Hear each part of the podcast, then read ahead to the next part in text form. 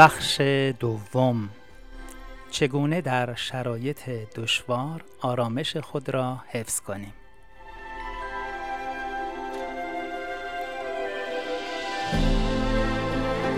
نکته نو. قدرت نظم.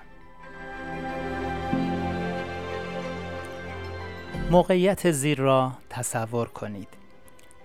پویا به یک خودکار نیاز دارد. پس.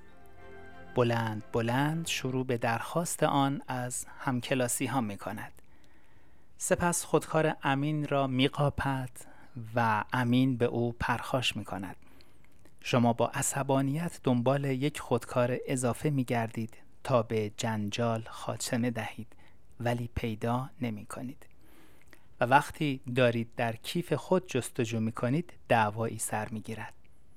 در نهایت مجبور می شوید با ناامیدی خودکار گران قیمت خود را به پویا بدهید.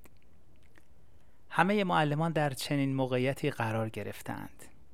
کلید اجتناب از این وضعیت ساده و روشن است. برنامه ریزی سعی کنید زمان دقیقی برای برنامه ریزی کنار بگذارید.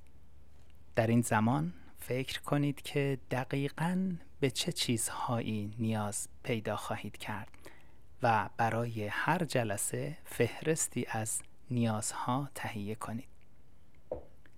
برای رفتن به هر کلاس این چیزها را همراه ببرید.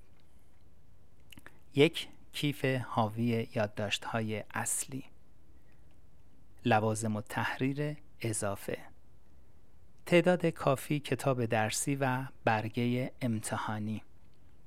هر چیز مورد نیاز برای فعالیت های طراحی شده.